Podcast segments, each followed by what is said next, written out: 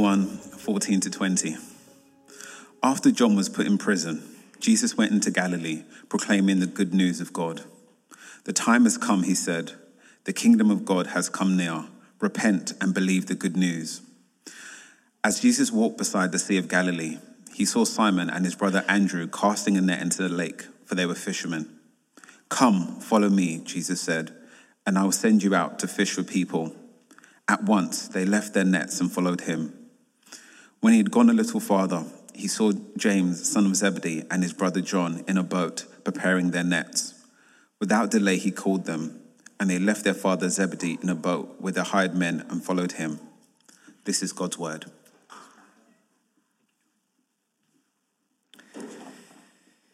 Some of you may know that right now we're in a season called Lent. And historically, Lent is a time where Christians and churches do some self examination and self reflection. And so it's a really good time, if you're interested in that sort of thing, to take a look at the biblical doctrine of repentance. And that's what we're going to be doing for the next couple of weeks to think about repentance, what it is, and why it matters. Now, I know that some of you have been part of churches for a long time You've heard the word repentance before. And I hope over the next couple of Sundays to show you why repentance is so important.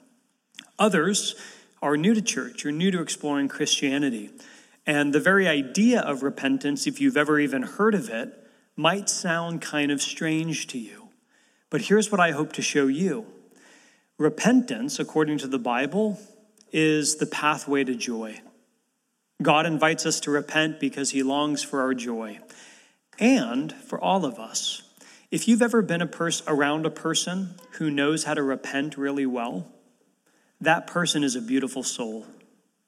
Someone who knows how to repent is a person that you want to be close to. And so for all of us, repentance is a it's a skill, it's a characteristic, it's an art in spiritual life that we can press into to experience fullness of joy and beautiful wholeness in our lives. So, today's sermon, as we look at Mark chapter 1, will be kind of an introduction. And then over the next few weeks, we'll be drilling down into certain aspects of what biblical repentance is all about. We'll do that leading up to Easter. All right? So, today, Mark chapter 1, let me show you three things in this great passage. First, we're going to talk about the kingdom. Then, second, we're going to talk about repentance. And then, third, the king. So, kingdom, repentance, and the king. Let's take a look. First, the kingdom. Come with me, if you would, to verse 15. Jesus is just beginning his public ministry, he's just starting out. And he says in verse 15, the time has come. The kingdom of God has come near. Repent and believe the good news. According to Jesus, the reason why a person should repent is because the kingdom of God has come near. So, if we're going to understand repentance, if we're going to be a people who practice repentance, it's going to be first because we understand something about the kingdom. So, let's just try to define for a moment what's a kingdom. Well, there was an old Christian scholar called Dallas Willard, and he once defined the kingdom, the kingdom of God, like this. He said, The kingdom of God is the range of God's effective will. It's the place where what God wants done is done. You say, well, that's a little abstract. Well, he was a philosopher, so let me simplify it for us. If you carry around a backpack, some of you have backpacks this morning, that backpack is your kingdom. It's the place where what you want done is done. The stuff that you want in your backpack is there, it's in the specific pockets that you desire. And if someone just reaches into your backpack and starts moving things around, it feels like a violation because you're the king of that kingdom. And in that space, the range of your effective will, what you want to happen, is what takes place. Now, that's a kingdom. And the Bible says that God's kingdom are the places or the spaces where what He wants done is done. So, heaven is God's kingdom. Right now, heaven is the place where everything God wants happens perfectly. But this is where there's a tension. Because on earth, you and I the lived experience of our lives, you could describe it as a tension of kingdoms or a battle between kingdoms.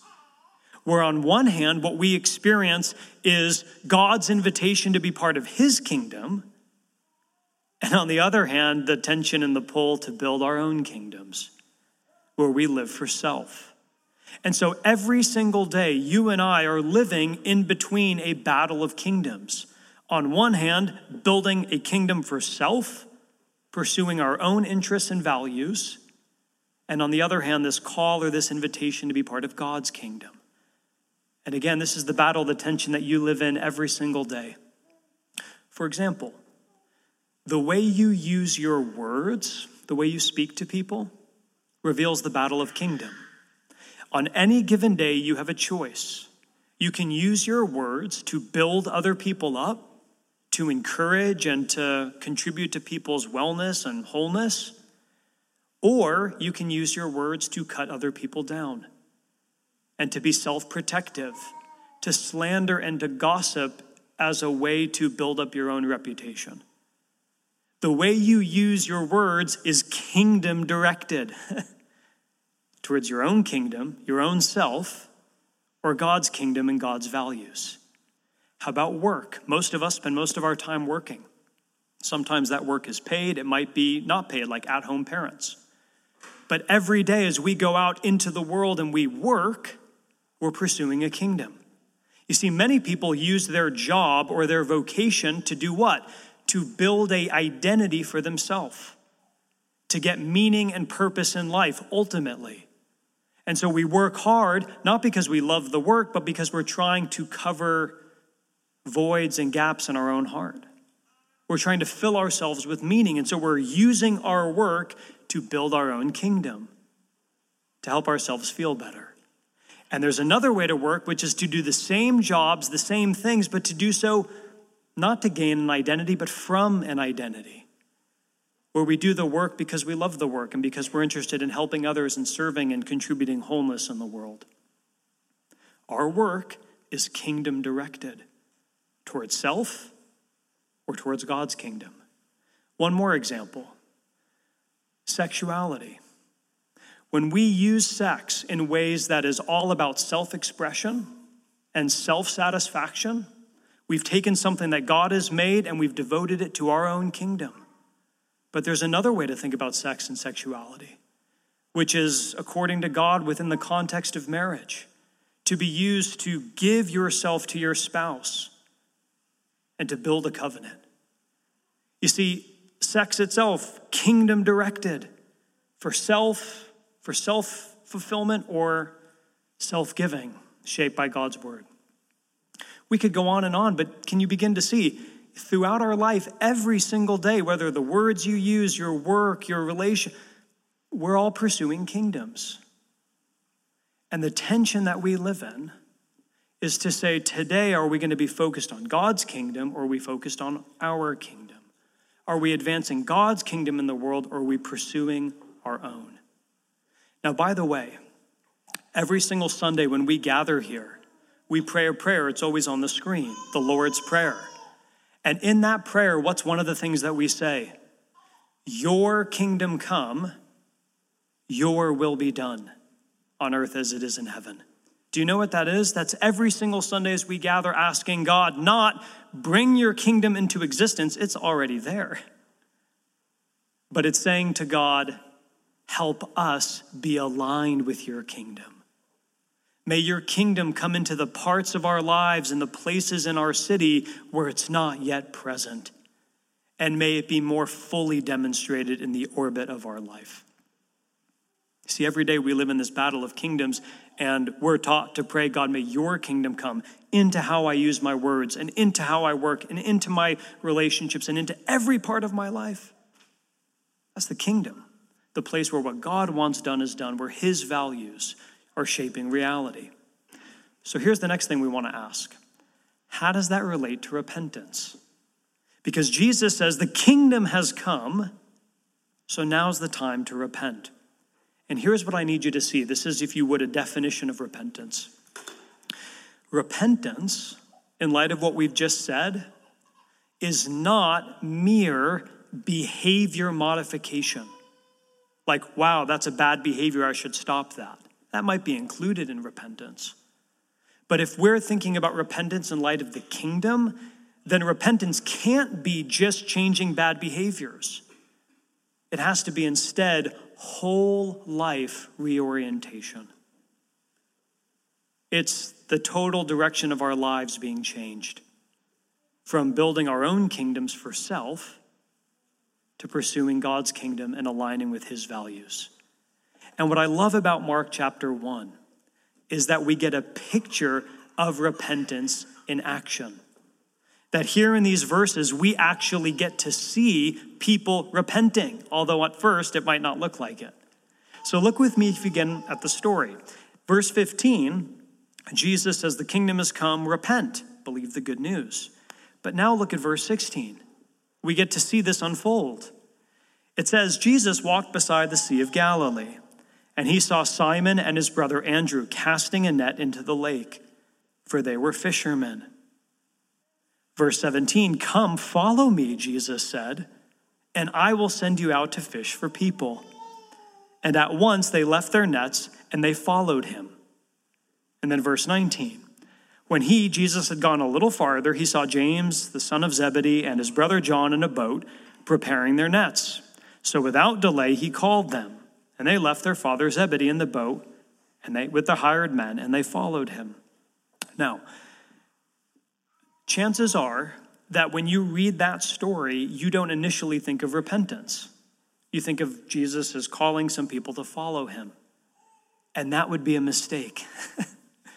because remember what repentance is it's not just changing behavior, it's switching kingdoms. It's going from a life devoted to self to a life lived in pursuit of Jesus. And if that's true, then that means repentance always consists of two things, which is right here in our passage. When you repent, you're always leaving something behind and you're always following Jesus. In a nutshell, that's what repentance is leaving something behind and following Jesus. And in verse 18, we see that. Jesus calls Simon and Andrew, and it says they leave their nets and they followed him. Those nets would have been their career, their job, their financial security. But when Jesus calls, they leave that and they follow him. And then later, Jesus comes to James and John and he says, Follow me. And it says they leave their father, which in that culture, for some of you come from cultures like this, in that culture, to leave father wasn't just like, Dad, I'm moving. It was a big deal. It was a kind of turning your back on the family business. It was to step away from inheritance and to risk shame and losing status. And Jesus says, Follow me. And they leave their family to follow Jesus. And that's repentance. It's always leaving something behind and turning to and following Jesus. Later on in the New Testament, the Apostle Paul would put it this way he would use language of putting off and putting on. Repentance is always putting off something and putting on something new. So let me read to you. This is Ephesians chapter 4, verse 22. You were taught with regard to your former self, the old way of life, to put off your old self, which is being corrupted by its deceitful desires to be made new in the attitude of your mind, and to put on the new self, created to be like God in true righteousness and holiness. Whatever language you prefer, leaving, following, put off, put on, turning from one kingdom to God's kingdom. That's repentance in action. So it's not just behavior, though behavior is included, but it's actually a whole heart posture to say, no longer am I living for self and my own kingdom, I'm living for God and his kingdom. And friends, I hope you can begin to see that if that's what repentance is, then repentance is not something you do once when you start the Christian life. It's something that you do every single day. Because John Calvin was right when he said the human heart is an idol making factory. Your heart, mine too, is an idol making factory. And every single day, there's something that's competing for God's attention in my life. It could be a person, it could be a job, it could be a sin, a behavior that I'm not proud of, it could be a range of things. But every single day, something is vying for God's place in my life. And repentance is about turning, leaving, putting off whatever it is that God is being challenged by in my life. Now, hear me very carefully. Is family bad? You know, James and John, they leave family. Or Simon and Andrew, they leave their nets, their career. Are those things bad? No, they're good things. The point of my sermon today is to say, quit your job and leave your family. Not at all. If you hear that, you've misheard me.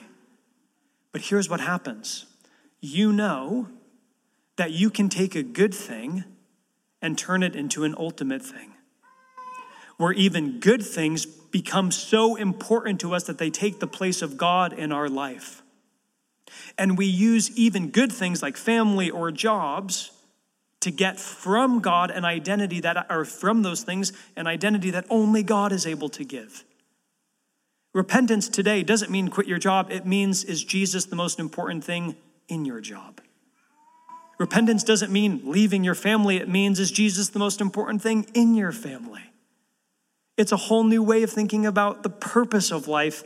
What kingdom are you pursuing? Our hearts are idol making factories, so repentance is something that we have to do every single day.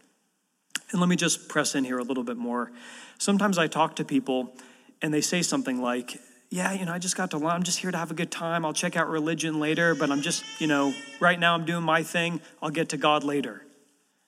Can I just impress upon you, if you feel like that, if you feel like right now religion is part of your life and following Jesus is sort of thing in your life, but not the main thing, can I just say, today is the day to repent. Like right now. You notice when James and John and then Simon and Andrew, when Jesus calls them, it says, at once they left their nets. Verse 20, without delay, they followed him. Like today is the day to repent, to switch kingdoms to say to God, Not my will, but yours be done. And here's why. There's a lovely little book on repentance by Thomas Watson called The Doctrine of Repentance. And in that book, towards the beginning, Watson says this Tomorrow may be our dying day. So let today be our repenting day. Tomorrow may be our dying day, so let today be our repenting day to switch kingdoms and to turn to Jesus, you could do that not a moment too soon. That's what repentance is. And for some of you today, you've turned good things into ultimate things. There's stuff happening in your life, they're good things, but they've taken the ascendancy. They've become too primary. And repentance for you today means giving that over to God and saying, I don't know exactly what it's going to look like or how it's going to work, but God, I want you to be the most important thing in my life. And I'm willing to give you this. For others, there are things in your life today that you are doing that you know you ought not to be doing.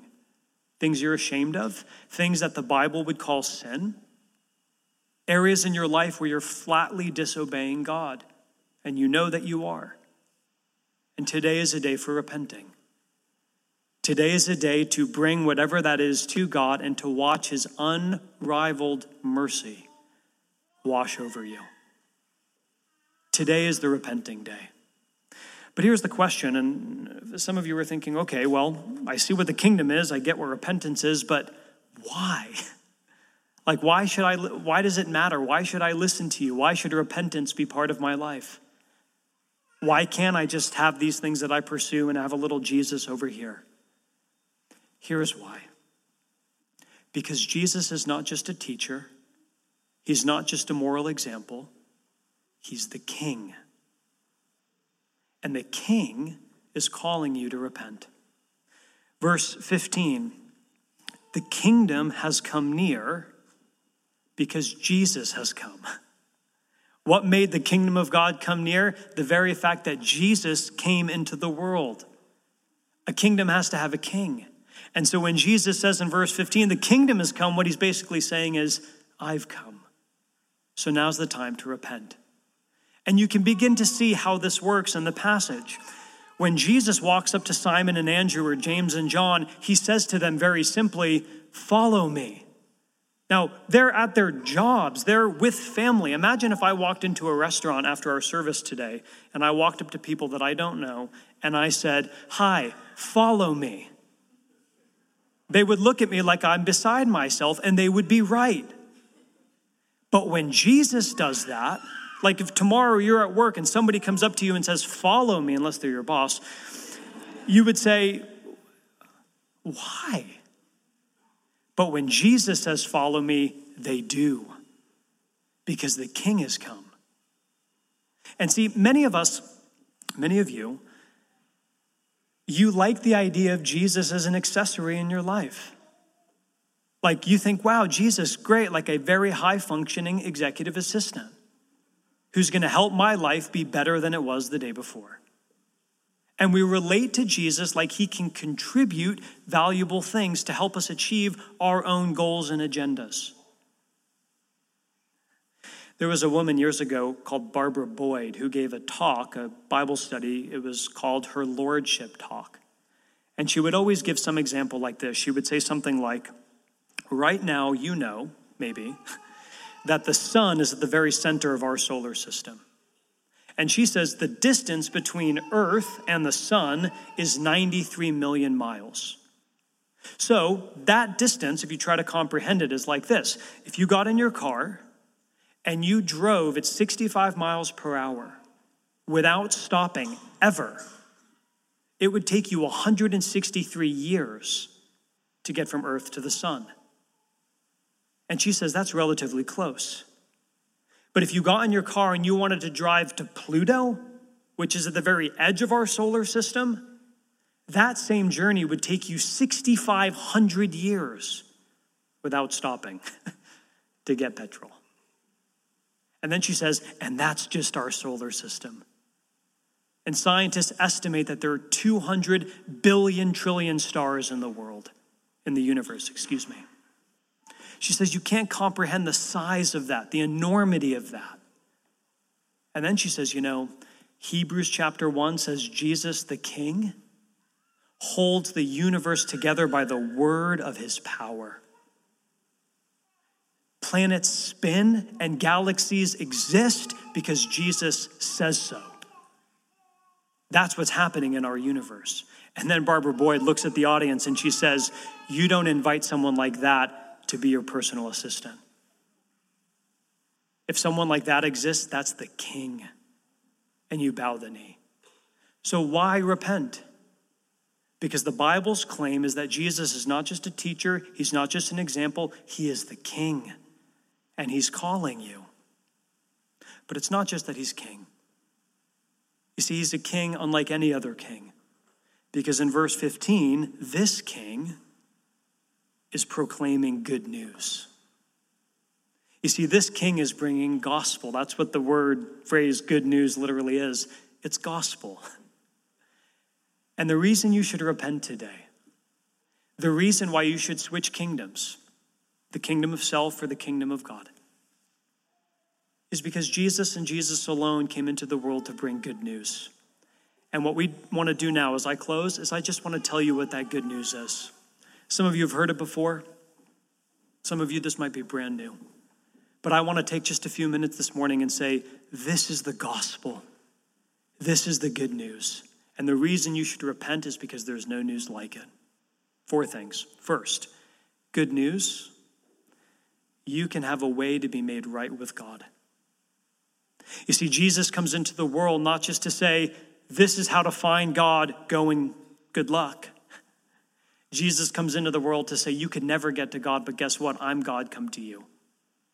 And Jesus, in his dying on the cross, creates a way. He repairs and reconciles a relationship so that you can have sin forgiven and be restored into a living, vital friendship and relationship with God Himself.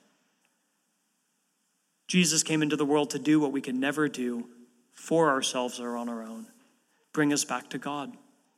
And second, not just did He come to make away with relating to God, but second, Jesus came to defeat the great enemy. You see, the Bible says that you and I, we have an enemy of our soul, sometimes called the evil one, sometimes called the devil, the one who's hell bent on destroying your life with lies and with accusations and with slander. That's his whole purpose. And it's not too much to say that the devil or the evil one is like the real Sauron or the real Voldemort or the real fill in the blank of your supervillain of real evil. Like that enemy is out there. And Jesus came to crush him. And the Bible says that that crushing has already begun. Because when Jesus died on the cross and he rose from the dead, the enemy's days were numbered and his power was limited. The enemy that's done so much havoc in the world is being crushed and will one day be gone forever. You can have a relationship with God, the enemy has been defeated. Third aspect of good news Jesus says you can have life to the full. Sometimes people think that Christianity is a killjoy, like God's giving commands to restrict your freedom. No, no, no. Christianity is all about the commands that bring you freedom. And God says, I command you to be holy because I want you to be happy. Because in my presence is fullness of joy. And every time you choose to obey God, even though it might feel like a death, it's always death like the planting of a seed, which can only lead to life and fruitfulness. So Jesus says, I want you to follow me, not just because I need you to, but because I want you to have fullness of life. I want you to experience joy and abundance. And then, fourth aspect of good news one day everything sad is going to come untrue. In your life, in our world, there's plenty of suffering. But remember, the gospel says that Jesus didn't just die, he defeated death. And when he defeated death, that was the beginning of new creation. It was the beginning of a whole new chapter in cosmic history in which everything sad starts coming untrue. And if you're a Christian, the best is yet to come. If you're a Christian, the best is yet to be. And that future hope and promise is meant to flood into your present, to lift you, because there is real suffering in our world. But you are never without hope if you're a follower of Jesus. So, why should you repent? Because the King is calling you, and this King alone has good news. And so today there's an invitation. Let this be our repenting day. Let this be the day where we turn from the kingdom of self, whatever that means, to the kingdom of God. Let's pray. Let's ask for God's help to do that right now as we respond to Him. Our God, thank you for Mark chapter 1 and this introduction into the topic of repentance. So, as we explore and respond and and just think about what this means for us today. We pray for the power of your Spirit to be pulled, poured out on us.